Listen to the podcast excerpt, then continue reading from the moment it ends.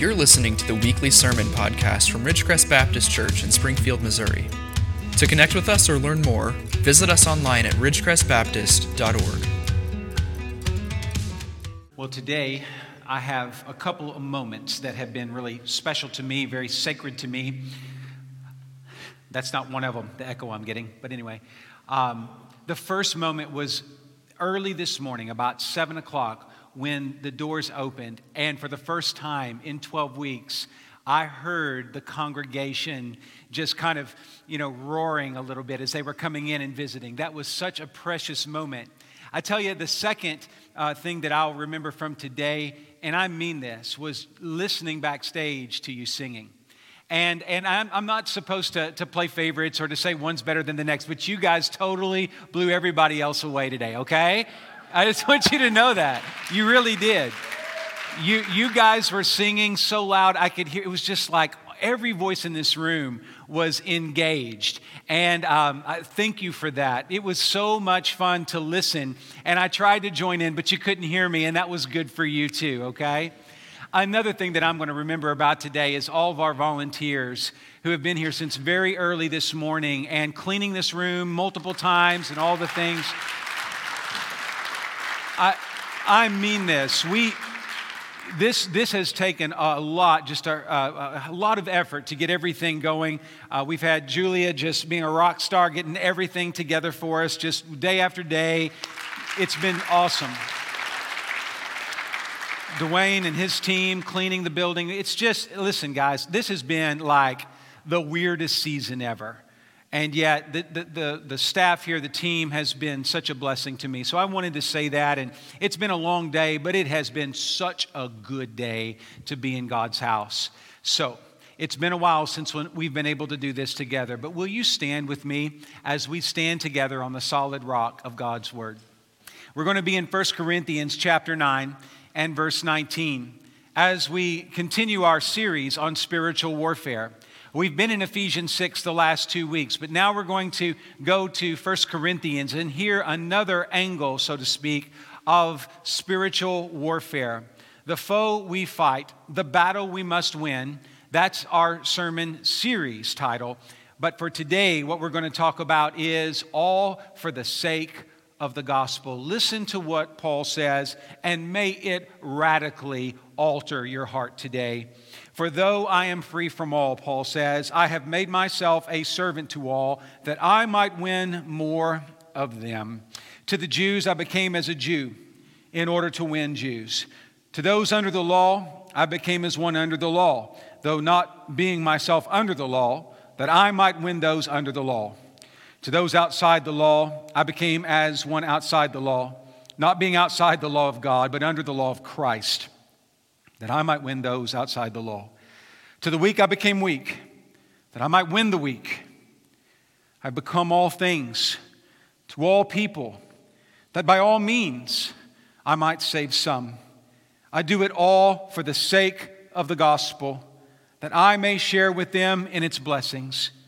Do you not know that in a race all the runners run, but only one receives the prize? So run that you may obtain it. Every athlete exercises self control in all things. They do it to receive a perishable wreath, but we an imperishable. So I do not run aimlessly. I do not box as one beating the air, but I discipline my body and keep it under control, lest after preaching to others, I myself should be disqualified. Let's pray together.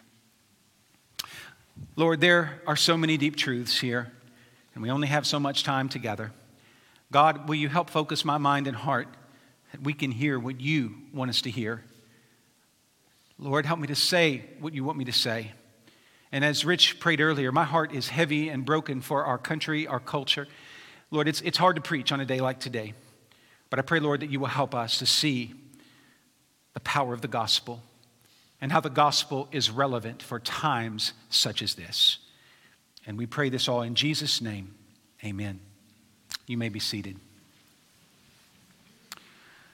Church, are we all in for the gospel? Amen. Finally. In three services, I finally had somebody answer me. That is not just a rhetorical question. Church, are we all in for the gospel? Amen. That's what we are called to do. Paul gives us no wiggle room here. He is telling us that we need to be 100% all in. Last week, if you were tuning in to us, back when I didn't have a live studio audience, um, talking to you through the camera there, we talked about how in the church today there's a little bit of a concern that, that people are thinking about maybe going on to heaven before they fight the good fight in this world. In other words, they're putting on the robes of heaven, because I assume that's what you wear, and you have the halo. Mike, will you have a halo? we'll see. Um, you know, we wear the robes and have the halo. Uh, but no, listen, before we get to that place, we have to put on the full armor of God. That's what we talked about last week. And many times when we talk about receiving our reward, we think about the heavenly reward. But look what Paul says the reward is, because in the verse right before we started, he says this He says, What then is my reward? That in my preaching I may present the gospel free of charge he says, My reward is to be able to preach to you. Now, chapter 9 is really a, a, Paul making a defense for him being a preacher and being supported by the church. It's an interesting argument. But he says, Listen, my reward isn't any kind of compensation you give me for doing my job. He says, My reward is to be able to share the message of the gospel. That was his passion, and he knew that was the power of God unto salvation. And we believe that too. Friends, we can have heavenly hopes, but the question is what are we going to do while we're still here in this world?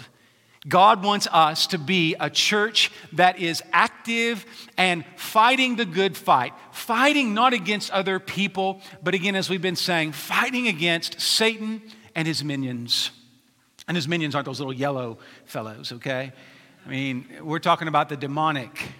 We need to be prepared for that. We need to have our hearts right, fighting the right battles, winning the war, all for the sake of the gospel. Have you fully uh, uh, uh, accepted and appreciated the call of the gospel in your life. Because every one of you in this room, you have a call on your life. I'm not the only called one in this room. If you're a minister, if, you if you're ordained or whatever, that's great. But we are all called to be ministers of the gospel, and we need to get ready to do the work of the ministry, and we need to be ready to count the cost. We have to be all in for the gospel. When I was a young man, there was a song that was played many times during invitations. And it went like this I have decided to follow Jesus. No turning back. No turning back. And so, church, that's what I want to challenge you to think about today what it means to follow Jesus, no turning back. And hear this Jesus is not asking for more of your life, He's asking for all of it. And today we're going to look at what that means in three ways.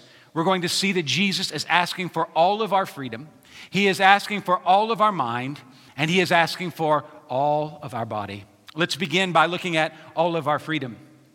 Paul was a gospel globetrotter and a trailblazer in ministry. His missionary endeavors are the very first real missionary endeavors of the church. There was no playbook, nobody knew how this was supposed to go, but he was led by the Spirit and he gave his life for the gospel.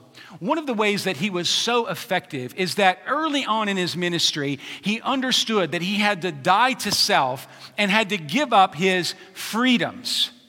As a very proud Hebrew person, a Jew of great learning, he had all of the advantages life can give you. He had the best education. He had the Harvard education of his day, okay? He was truly brilliant. He had all the gifts, but people who are given those gifts sometimes kind of get haughty and arrogant. Paul was probably that man early in his life. But when Jesus got a hold of him, he let go of his sense of rights and freedom. You see, Paul wants to share, and he wants to be free, but only to share the gospel. That, that, that, doesn't mean that, that Paul doesn't want to be free in the sense he, that he wanted to be chained down or something like that. But the problem is, the modern sense of freedom is my rights, me getting to do what I want. This morning, I want to beg you don't be that Christian who is always arguing about what they want. I have to tell you, today we've had three services, we've had three different music styles, and I've already had people tell me which one they like the most and what true worship is. I'm going to tell you guys, if your freedom is about that kind of thing, if that's what you think is, is most important, you're missing Paul altogether. This is a guy who gave his life for the gospel. I don't think he was worried about which music service he went to. See, we want to fight about what, what's ours. We want to get what's ours. And that's what's going to have to die in the church today so that the gospel can live. This generation needs to change this. We need to flip the script. We need to stop expecting everybody to do what we want. And we need to ask what God wants. That's what needs to happen. Sounds easy. But for that to happen, you're going to have to give up your mind in the sense of your will, your desires. We have to do better. Paul says here in verse 19 that he wants to be a servant. He wants to be a servant to all. The word there is slave. But why? To win more souls. That's what winning is in the church. Winning in the church isn't bigger budgets, it's not better buildings. Winning in the church is when people are coming to know Jesus, are being discipled in his name, and making more people come to see the light of Jesus. That's what winning is. And today, too many of us think winning is, is that we've got the cool worship that everybody likes or the best preaching in the community. All those things are fine in and of themselves. But, friends, to win, we need to win souls. That's what we're called to do. And we can do it. We have the power, but we have to surrender our minds. A Christian should never say, More for me, but they should always be saying, More souls for Christ. Don't be that person who's asking for more of what I want, but be that person who is clamoring and crying out for more souls. That's what happens when the church wins. We see people saved. I'm longing for that, that revival to come. Paul wants to share the gospel blessings with the world. Look at verse 23. And I want you to see there, he says this he says that I may share, very in there, that I may share with them in its blessings. I think that word them is important. I think that what Paul is trying to tell us is, is that the job that we do as Christians, okay, we can't do it alone. It's always a them proposition. When we are more concerned about getting our way, when we are more fired up about our rights, then we are not able to be the kind of people that we need to be in community. In verse 23, the beginning of the verse, he says, I do all for the sake of the gospel. He's saying, I'm coming together as the body of Christ and with the body of Christ so that the gospel can go forth. I've shared with the other two services, I'll share with you. It's not in my notes, but it's in my heart. One of the real concerns I have for this COVID 19 era that we live in is that people are going to grow very comfortable with just doing church their own way, uh, tuning in when they want to, being online, but not in person. Listen, for us to be the church we need to be, we need each other. And you know what? Sometimes that causes a little bit of, of ruffling of feathers and irritation because not all of you agree with me all the time, and that bothers me. No, I'm just kidding. But you know, that's kind of how our attitude is. We can be together, but we have to surrender our, our minds, our wills, our desires. I thought a lot about what is plaguing the church today and what it is that we need to be concerned about. Materialism, modernism, Wiccanism, I don't know what it is out there that you would see as the biggest threat, but I'll tell you what it is. The biggest threat to the church is that the church is filled with members who are unwilling to sacrifice for Jesus Christ. The biggest challenge we face is getting 80% of the average congregation to be on fire for Jesus, all for the gospel. And you're not going to be able to do that if your mind and your will are the focus. We have to flip this script and make Jesus our all. Let's talk now a little bit more.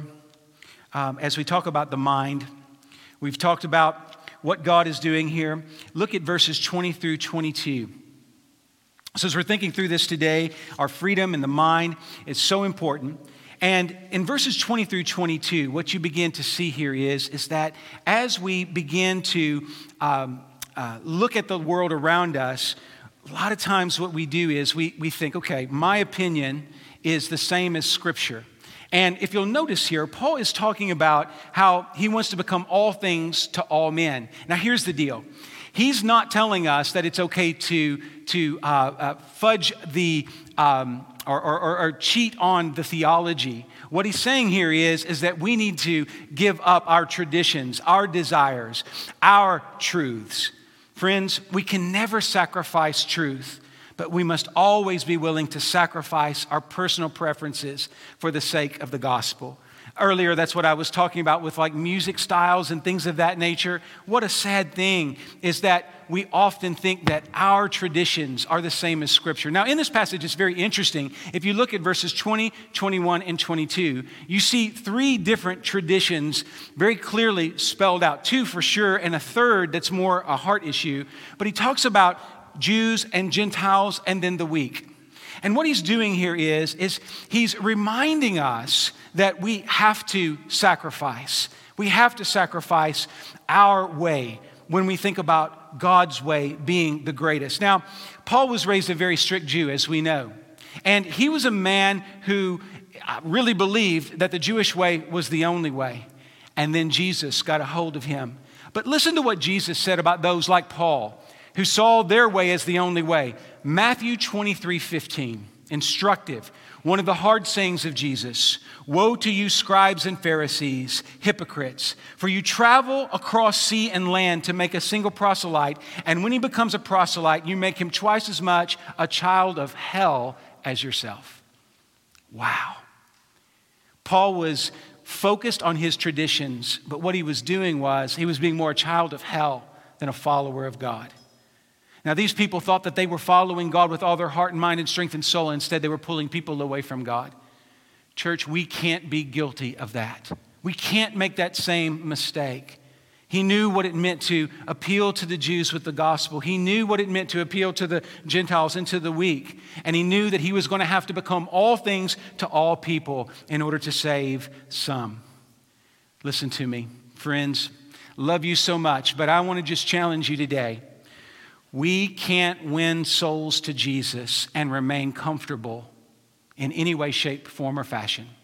We can't just say, well, I believe that this is the way it needs to be and I'm not going to change in my life. No, if we're not compromising theology, we're okay. We can compromise in methodology if we need to, but friends, we have to get our hearts straight and right with God and say whatever it takes to win souls. That's the tone and tenor of the passage. Now, let me show you this. In verse 20, notice this. Notice Paul realizes he's pushing up against some resistance here. Paul could have had a very negative, very negative attitude towards his Jewish opponents because these were the ones who were trying to kill him, literally. But he knew that the gospel of Jesus had the power to deliver the Jews from the blind legalism that they were in to beautiful grace. That's in verse 20. Paul could have looked down on the Gentiles because of their wicked practices. The Romans and the Greeks were well known in, in the ancient world for terrible debaucheries. I mean, Paul could have just pointed a finger at them and said, You guys are too far gone. But he loved them and he knew that the gospel had the power to deliver those individuals from their demonic idolatry. And Paul could have also looked down on those who were spiritually weak. Those who, like many of us in this room, we were raised in church and we should know gospel truths, but many times we're not living our lives like that. We are weak theologically and spiritually. Paul could have looked down on them and said, You could have done better. You should have done better. I'm done with you. I know as a pastor, I think this is where I have often struggled to be in churches where we have people who say they've gone to church for 50 years and are, are mean as snakes. And I'm sitting there going, it's just easy to say, I'm done with you. You, you don't even seem to have the ability to smile. You've lost any, any joy in your, in your relationship with God. That's weakness. That's weak Christianity. That's easy to give up on. But Paul says, don't give up on those individuals because those individuals can be refreshed by the power of God. That's what Paul's talking about here when he says, I want to become all things to all people. He wants to help them. Here, the gospel is good for all people, but not all Christians seem willing to do what it takes to reach all people. We make excuses when we shouldn't. We need to own this. We need to get past our cultural expectations, our worldview, whatever it is that's tripping us up, and put the gospel above all. We need the gospel to conquer our minds and hearts. The last thing I want to share with you today is we need to see God taking control of all of our body, our physicality, who we are as human beings. Modern professional athletes know what it takes to win. When you look at athletes, you realize that they are training every day of the year. They don't take days off when it comes to exercising. They eat the right foods. They stay hydrated. They invest everything in their sport. In the ancient Greek games, that's what Paul's talking about here in verses 24 through 27. We had a similar kind of thing. Did you know that the ancient Greeks, before you could get in the ancient Olympic Games, you had to prove that you had trained for 10 straight months? You couldn't eat bad food, so no donuts for you, if they had donuts in those days. Uh, you couldn't drink wine, which would have been something that would have been very unusual for the Greeks and the Romans to abstain from. Okay, that's, that was part of their worldview, part of their life. But they did that because they wanted to participate in the games and they wanted to win. Notice Paul says, you know, everybody runs the race, but only one person wins. And they wanted to win in those games. You know what the trophy was? It was a wreath of parsley. You heard me right. Parsley. It was just a little bit of grass, literally, uh, sitting on your, your head, an herb or something like that. That's what you won. All that training, at least 10 months of training, all that sacrifice, and you get what, you know, you would pull out of a hedgerow on your head. Doesn't seem like much. We go, wow, that was so silly. So you see grown men take a Stanley Cup and hold it up. And they're crying and they're putting their babies in it and everything else, right? Isn't that what the blues, I mean, that, you know, and, and you watch them, and, and I was so excited for the blues, but you say, what does that even mean? Because they don't get to keep it. They got to give the Stanley Cup back. And even if you've got the biggest trophy in your house and you put it right in your door as, as people walk in, here's what people think when they see that gigantic trophy wow, they really are proud of that. But they really don't care. You can show them your battle scars from, from you know, how you won that trophy. Nobody cares. It really doesn't matter that much. So here's what Paul's doing He's saying, you know, people try awful hard to win. And he's asking Christians, how hard are you trying to win? What are you willing to do to win? I've already defined what winning is. We know that winning for Christians is that they win eternal souls for Jesus. In gospel endeavors, that's what winning is. No more, no less. That is the ultimate prize. But the question that the church needs to answer today, that needs to be asked and answered, are we disciplining our bodies like an athlete would to win parsley on their head or a trophy in their trophy case? Are we disciplining ourselves to win souls? And if we understood the true value of a soul, would that change our behavior? I think the reason why we are not disciplined to win souls is because we're not considerate of how profound a soul is. A soul is going to live eternally with God or separated from God. And we forget that. We get caught up in ministry. We get caught up in doing good things, good deeds. All that's fine. But remember, don't lose sight. Don't lose track of what really matters, what the prize is. There's some words here in verse 25, like the word um, for exercise there. Every athlete exercises. The root of that word is where we get the English word agony. That doesn't sound fun, does it? Also, notice the word discipline in verse 27.